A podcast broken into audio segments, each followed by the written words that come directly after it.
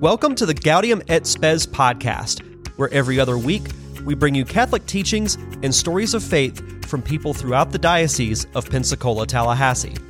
Now, here are your hosts, Suzanne McNinch and Ches Filippini.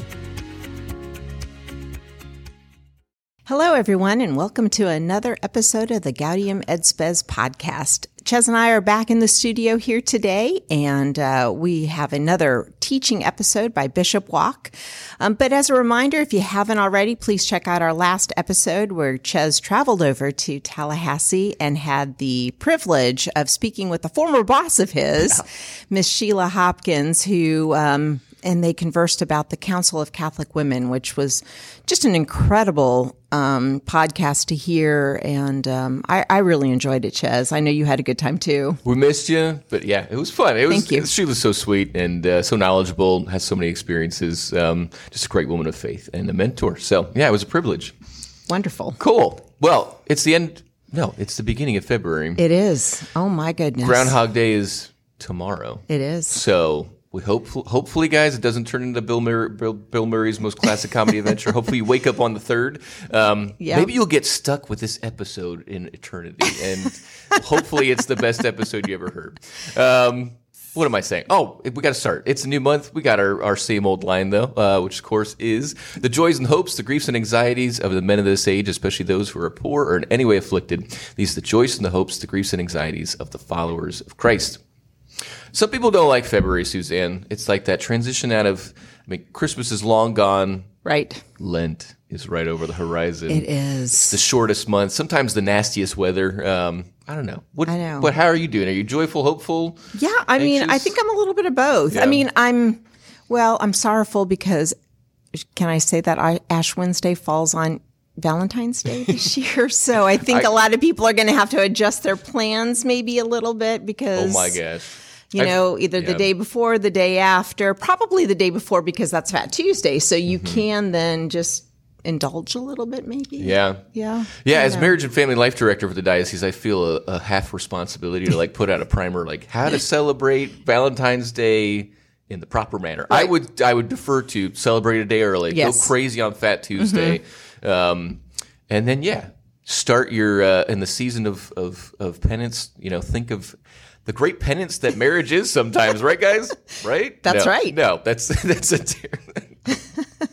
Oh my gosh, yeah, it is. It is classic though. It's not the only time uh, this has ever happened, but it is very. It's a divine sense of humor moment when Ash Wednesday falls on Valentine's Day. Just Very to, true. To get. Very true. Um, Yeah, I mean, but you know, other than that, there's some really great things going on. We've got a lot of um, ribbon cutting, Oh, yeah. opening kind of uh, events going on at a lot of the places across our parish. And um, one I'm most involved with, and most proud of, is uh, the um, ribbon cutting for Magella House. yeah, happening this Saturday at St. Mary's. So if any of you out there watch this podcast before Saturday, um, please join us for mass at four o'clock, um, followed by the ribbon cutting ceremony at five, and then you'll get to tour the house, and we'll have some refreshments and hors d'oeuvres and stuff available for everyone. So we just really welcome you to come out and see this beautiful home that. Uh, We've been uh, working on, praying on, and you get to meet our house mother, um, so cool. Ellen Kelly, um, beautiful woman, uh, woman of faith, and uh, so excited for what the future holds for Magella House. congratulations, Thank. Suzanne. You. have been behind the scenes among the many other things you do, working hard on this. So, Yeah, thanks. Um, I'm glad it's happening. It's great. Yeah, uh, for me, I'm, I'm honestly is a joyful this past weekend. Uh, my son John Paul, who's eight now, second grader, he made his first reconciliation. so uh, at the cathedral, me and my my wife and our kids all went and joined him um, at his first reconciliation. Shout out to Erica Maloney, the faith formation director there, who broke the ice very well for the kids. John Paul was, of course, like so many kids, a little apprehensive, but she used a Bluey episode as like the taking your I think it's the one where like you take your anger and you throw it in the ocean or something like that. John Paul loves Bluey. He was immediately dialed in and all excited after that. So he made his his first reconciliation with great gusto, and uh, my wife and I and my oldest daughter joined him as well. So it's just an interesting. We go. We're in that busy season life. Mm-hmm. The chances to get all of us to go to confession are very rare, but when it happens, it's like it's pretty cool. So It's a beautiful thing. it yeah. really is a family affair to Yeah. a large extent. So I love it. yeah, It's wonderful. Yeah, yeah. So, well, It is time, guys, in that spirit. Uh, Bishop is, we're on the cusp, again, just a couple weeks away from the great liturgical season of Lent. And Bishop, as the spiritual guide for our diocese, wants to take time to just sit us down and talk to us about what the season of, of Lent is about, what we can do uh, to best reap the fruits that God wishes to give us. So tune in, and we'll see you on the other side. As we are getting ready to enter into the liturgical season of Lent, I think it's very important to know, well, what is it? What is Lent? How do we celebrate it? How are the 40 days calculated? And what does it mean for me and my faith life? So that's what I'm going to cover today. First, the name, the title, Lent. Where does that come from? Well, it comes from the old English word that is a, that says that for spring or lengthen. It is lengten. It's so Lent is a shortened version of that word. Christians have always marked 40 days as a special time of celebration in commemoration of those of Jesus, Moses, and Elijah and others who fasted and prayed before something momentous. But also there's a tradition that goes all the way back to the time of the apostles when we had people preparing for baptism. We called them catechumens, and we're doing that again now with the RCIA or OCIA in our parishes. Catechumens are people who are in preparation for to be baptized at Easter. And so this was a time of special preparation for them. And then it was later extended to all Christians, the whole church annually every year. And then also during Lent, there is Holy Week that, um, that commemorates Jesus' entrance into Jerusalem, his passion, his death. And then at Easter, his resurrection. So we have the 40 days of Lent from Ash Wednesday until Easter. Or sort of. That's really not 40 days. If you know, if you have a calendar, and many people do this, I remember doing this as a child, I would start on Ash Wednesday and I would count and I would get frustrated because 40 days comes right around East, uh, Holy Week Monday and um, and it stops there. And I thought that's not 40 days. Why not say 46? Because it's really 46 days from Ash Wednesday to Easter Sunday.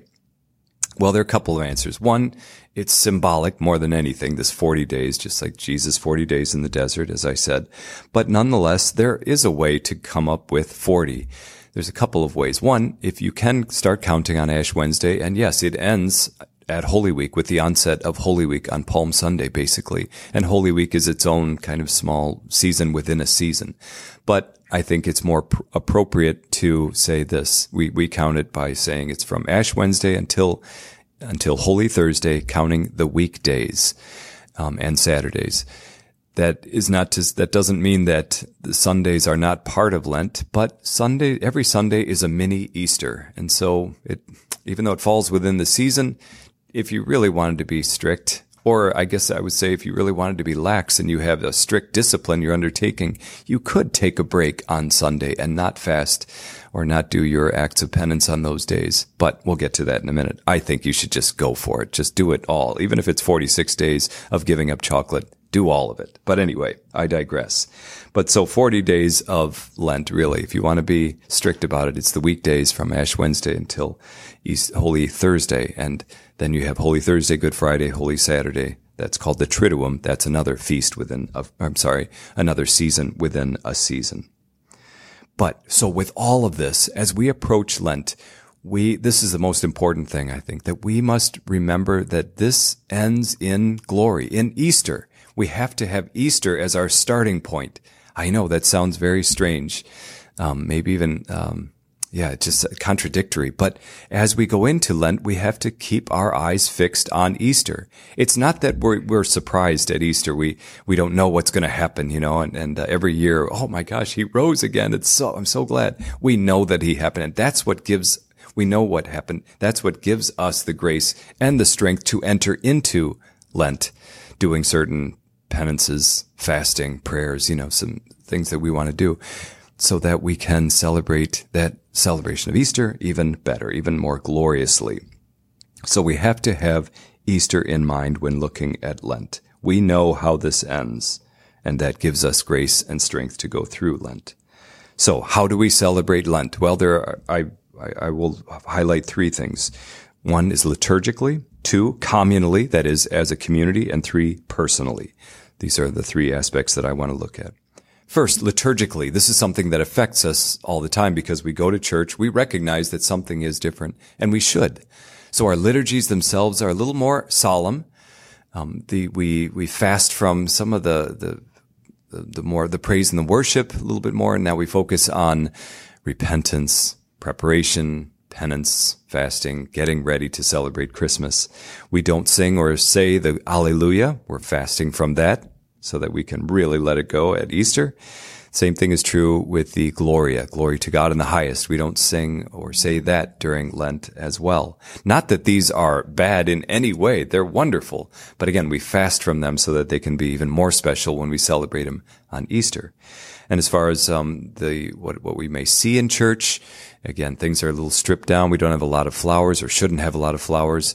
The priests and the deacons will wear purple vestments, violet, really, if you want to be technical. It's more muted, and it has to do with that's the color of penance. Except on the fourth Sunday of Lent, Laetare Sunday, then we wear rose colored vestments. It's just a little, because we're a little closer. And, you know, in, in, I think in old ancient times, they needed, they needed a break when, when the fasting was so severe and so strict. They needed to have some sort of something to look forward to, you know, even before Easter. So the fourth Sunday of Lent is Laetare Sunday. And that's a time when we can kind of celebrate just a little bit more. There are also um, a couple of celebrations during Lent in, when, in which we do sing the Gloria, and that is those are solemnities. A solemnity is right under a Sunday. It's it's a it's a it's very important on the liturgical calendar. On March 19th, we celebrate the solemnity of St. Joseph. On March 25th, the Annunciation. So those would be some uh, some occasions when, even in the middle of Lent, we sing the Gloria and celebrate a little bit more with different kind of music. You might also see the veiling of statues. Some uh, parishes will do that. They will put a veil, a cloth, a covering over the statues and the crucifix in the sanctuary. This is really appropriate, especially in Holy Week, but some do it, it's okay. Some do it maybe two weeks before Lent. I'm sorry, before Easter. Some may do it all during Lent, although it's more appropriate for Holy Week. Again, this is just not to say that those, we, gosh, we have to hide the statues or something, but I think, I think you get it. It's just, it draws your attention. Wait, why are they doing that? Oh yeah, this is a special time. This is the season of Lent, a time of preparation. We're waiting for Easter. I've also seen uh, some places where they remove the holy water from the fonts as you walk in. And one place when I was growing up, they even put rocks in there. And so you put your finger in there and you're like, what? Oh, wow. Um, I don't, it's not really prescribed or, um, it's, it's not, not, not part of the uh, rubrics, but some people have done that again to highlight the fact that, you know, Easter is about renewal of baptism, uh, among other things. And so we're fasting from even that. Personally, I think it's always good to sign yourself with holy water as you walk into church because it reminds us of our baptism and prepares us for the liturgy. Okay, so that's liturgical.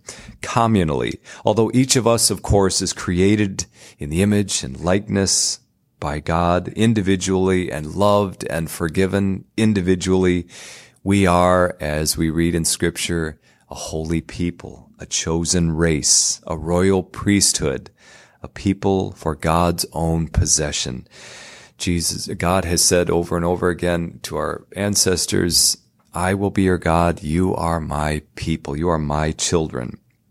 We go forth together like our ancestors to the promised land. At our baptism, we're brought into a community of believers, the church, and we have a share in the life, death, and resurrection of Jesus. So we are reminded of this when we take on various practices and sacrifices, even individually, knowing that all of us are doing this together. One way to look at this is the reception of receiving ash, reception of ashes on Ash Wednesday. Now, maybe you've noticed this. I know many people have, have uh, commented on this. I thought about this a lot in my life, but on the one day that we read, Jesus, the gospel says, when you pray, when you fast, when you do something religious, go to your room, lock the door, don't let anyone see. That's the one day that we put a big cross of ashes on our foreheads. It seems very uh, contradictory, actually. But when you think about it, ashes on our forehead, that's not really for us, even though when we receive them, we hear the words, Remember you are dust and unto dust you shall return. Um, but it's not really meant for us. It shows other people what is going on. And so when I see it on other people, I'm reminded, oh yes, that we're, that we're, we're all in this together. This is the season of Lent. And I know some people will wear those ashes. They'll still have them on them when they go to work or to the grocery store. I know in one place where I served, um, one of the news anchors had it there for the evening news. And again, it's not to say, I hope it's not to say, look how good I am, because it actually, what it's showing you is, look what a sinner I am. Look, look, I need, I need the fruits of the cross of Christ, which are, um, forgiveness, redemption, and salvation. So that's kind of a neat thing. Even though that seems like an individual thing to receive a, a, a cross on our foreheads, we look around, we're all in this together. We're all walking this journey together. Lent gives us opportunities to practice our acts of simple penance and fasting together. And many parishes offer things like simple soup suppers when you can come and eat this very simple meal and maybe have a, a prayer, vespers or stations of the cross, something like that. On Fridays, many of our parishes offer fish fries. Um, because we don't eat meat on Fridays, you can go get fried fish and, and chips or something like that. And we do it together, which is really neat. We have stations of the cross. We have the rosary. We have adoration, parish missions or retreats. These are opportunities for us to celebrate the season together. Now, individually, what should we do as individuals then during the season of Lent? Well, there are three things the church prescribes prayer, fasting, and almsgiving most of our attention seems to be on giving something up. And that's okay, but it's not everything. So let's talk about some of the things that we can do. First of all, giving something up. That I think is a very good thing to do. Why do we give something up? Well, usually people think about food, chocolate, uh, desserts, in between meals, snacks, chips, something like that. It, it, a lot of times it, it revolves around food. And that's okay. I think that's because we, that's something that impacts us constantly. We seem to be always hungry. We're always thinking about our next meal or what we could be doing, which is a great opportunity to say, okay, I'm really hungry or I'd like that chocolate, but I'm giving up chocolate. So instead of complaining about it and saying, Oh, it's so hard to be Catholic, I think that's just a great opportunity for us just to say, why am I doing? Oh yeah. Hello, God. I, I want to do everything for you. I, I, this is just very tiny way for me to identify with your suffering on the cross, with your passion, so that I can be brought to the glory of the resurrection. Nothing, there's nothing bad about food. We need food. Food is good. Food keeps us alive. But by giving something good up, you know, it helps to focus us even more on on what is the ultimate good, and that is God and the kingdom of heaven. So every time you get hungry, every time you think about it, then just say a little prayer or something like that. But you can also fast from things like social media, TV, streaming services, etc. Those are good things too, but it's also good just to say, you know, I'm not going to watch I don't know if we, we don't mention a certain uh, social streaming service, but I'm not going to watch that service or any movies or anything for 40 days. That's a great thing. It's just a tiny little way to make a sacrifice to identify with the great sacrifice of Jesus Christ. Better yet, I would say we can fast from things like gossip, resentment, anger, lust, anything that leads to sin. I hope we're always trying to work on these things, but especially during Lent, it's a good good time for us to to really focus on those things and say, you know what, I'm really going to work on one of those things. I'm just not going to gossip. I'm not going to be angry. You know, and then every time that you're tempted, every time that you're there, just stop, say a prayer, and uh, and I think there's a lot of grace in that. In the in the Bible, God speaks to his people, us, about the fasting that he prefers. He even says to the prophet Isaiah, do you think I like it when you fast from food, but you still claw at each other and you're still resenting each other and you are at war with one another? Is that the fasting that I like? No, God said, the fasting that I prefer is this, releasing the captives, untying the thongs of the yoke, setting the oppressed free, sharing your bread with the hungry, clothing the naked, welcoming the stranger. So it's good to talk about fasting, giving something up. And, and I think that really helps to focus us. But let's be really, let's go a little bit deeper this year and say, you know what? I want to fast from things that are really bad, like gossip, lust, anger, resentment. And I also want to use that, you know, use that energy or whatever for something good, helping those who are in great need. Fasting. Now, almsgiving.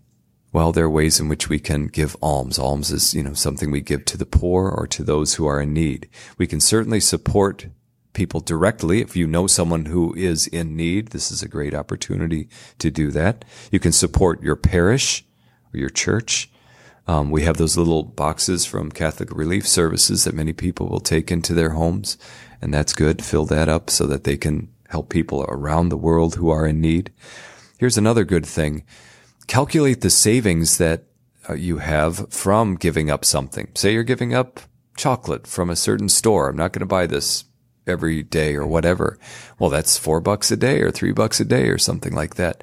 Instead of that, well, instead of just putting it back into your pocket or your savings account, what can you do with that money? Can you give that money to someone who really needs it? And also in terms of almsgiving, be more generous, loving, merciful, forgiving, positive. This is a great way to give alms. As we look at Lent, as we begin to celebrate or enter into the season of Lent, I like to think about the quote from, well, God's quote, if you will, to the prophet Isaiah in the first chapter. God lists first all of the things that his people are doing wrong. God sees everything. He knows our sins more better, even better than we know them. And after listing all of that, God says to Isaiah, Come now, says the Lord. Let us make things right. I love that. It's almost like let us roll up our sleeves and let us do this. Let us let's make things right for you and for your heart, your soul. And Lent is a really good opportunity for us to make things right. now it's not going to change us completely. We're not going to be perfect at Easter, but we're going to be better. We're going to be better if we enter into this season focused on focusing ourselves on how we can prepare for the glory of Easter by through prayer, fasting, and almsgiving, by giving something up, by sacrificing a little bit, by doing penance, by being sorry for our sins, by confessing our sins, by receiving God's wonderful mercy. This should be our attitude as we enter into Lent. Let us do this with God and with one another. That made me think of, as I was writing this, thinking of Saint Thomas in the Bible, when um, when he was around Jesus, all the disciples were around Jesus, and Jesus said, "Let us go to see Lazarus, our brother, is dead." And they they start to make that trip to Bethany. Thomas stands up boldly and says, "Let us go to die with him." Which I don't think Thomas really knew what he was saying, but I love that attitude, and that should be our attitude. Maybe that's a little dramatic for Lent, but let us enter into Lent with renewed hearts ready to make things right with the Lord and have Him help to make us right, make things right with us. If we have that attitude, if we enter into Lent with that attitude, we will come to Holy Week ready to enter more fully into the paschal mystery of Christ. What is the paschal mystery? His death, his passion, death, and resurrection. And Holy Week, then, when we come to that, is, as I said, a season within a season. It has a special character of its own. It's, it's even more solemn, if you will, than the rest of Lent.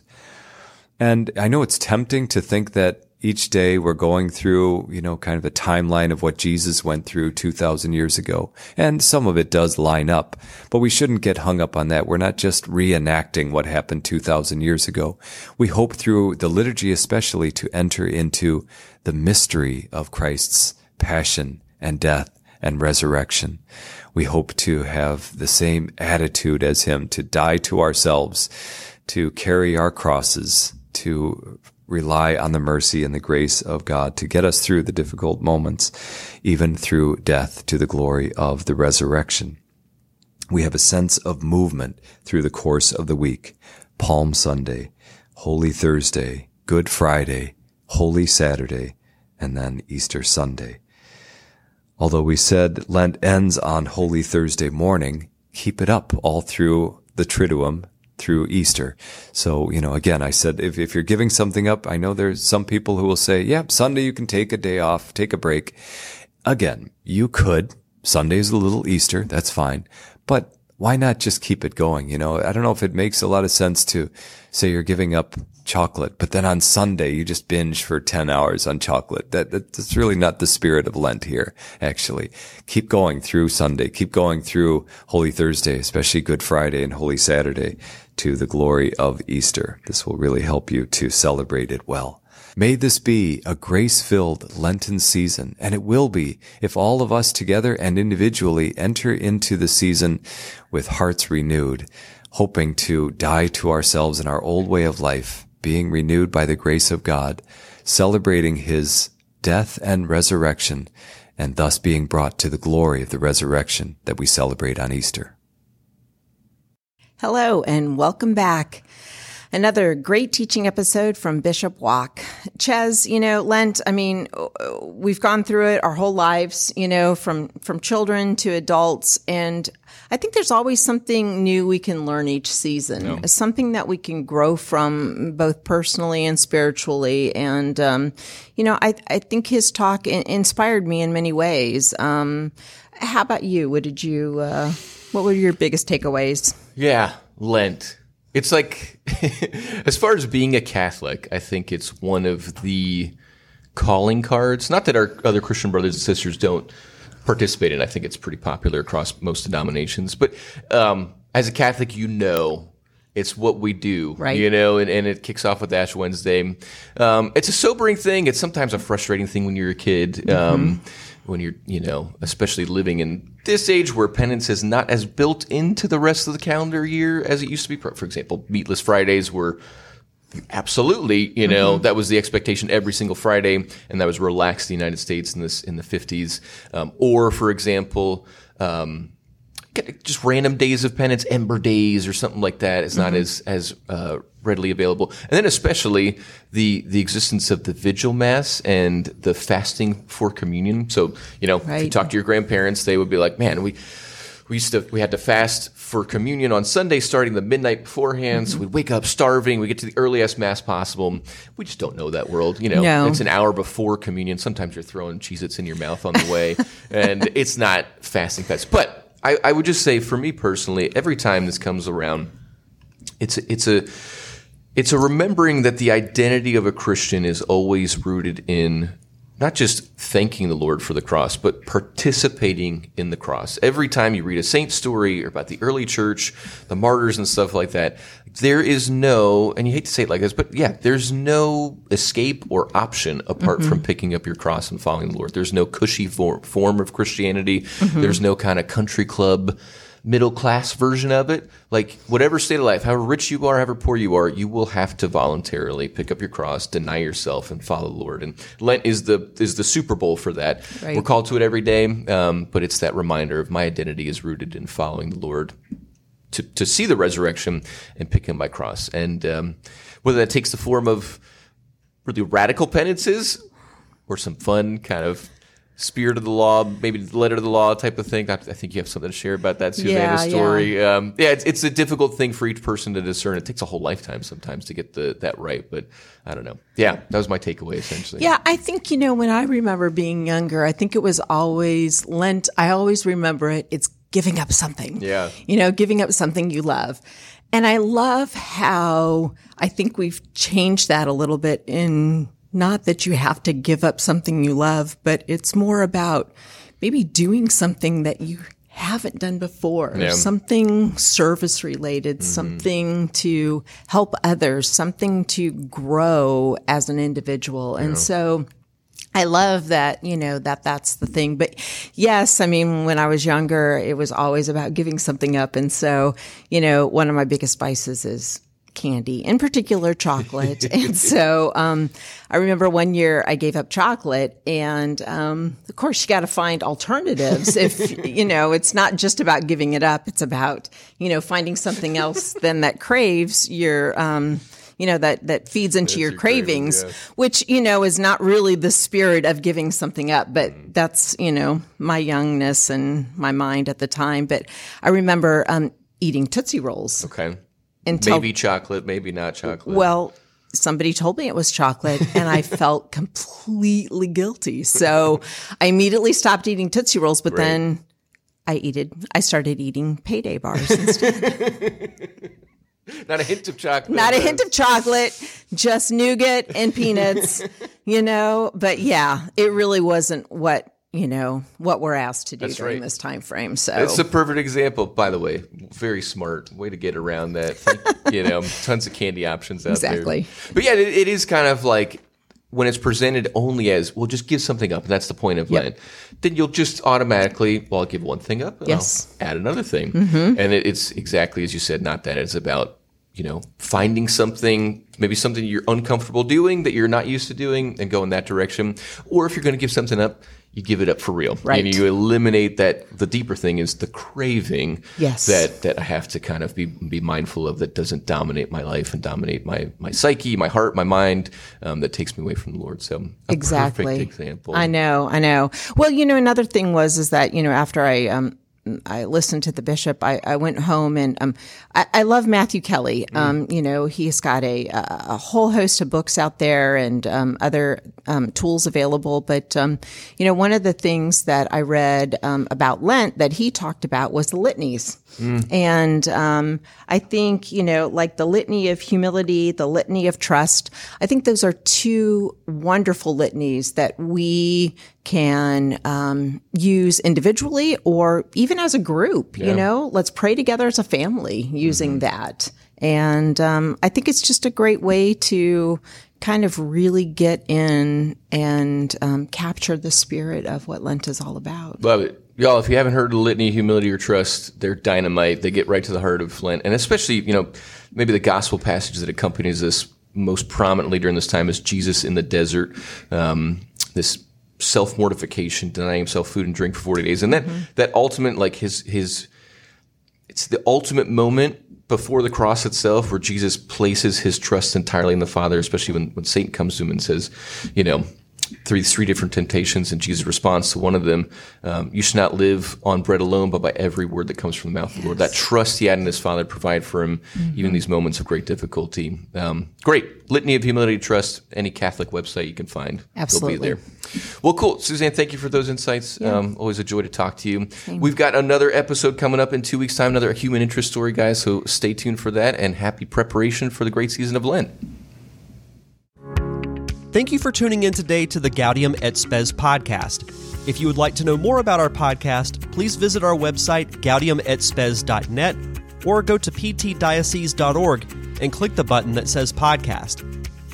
If you listen to the audio version from an app such as Apple Podcast, Spotify, or iHeartRadio, be sure to rate, review, and comment. If you watched us on YouTube, be sure to like and subscribe or leave us a comment there as well. Thank you for joining us.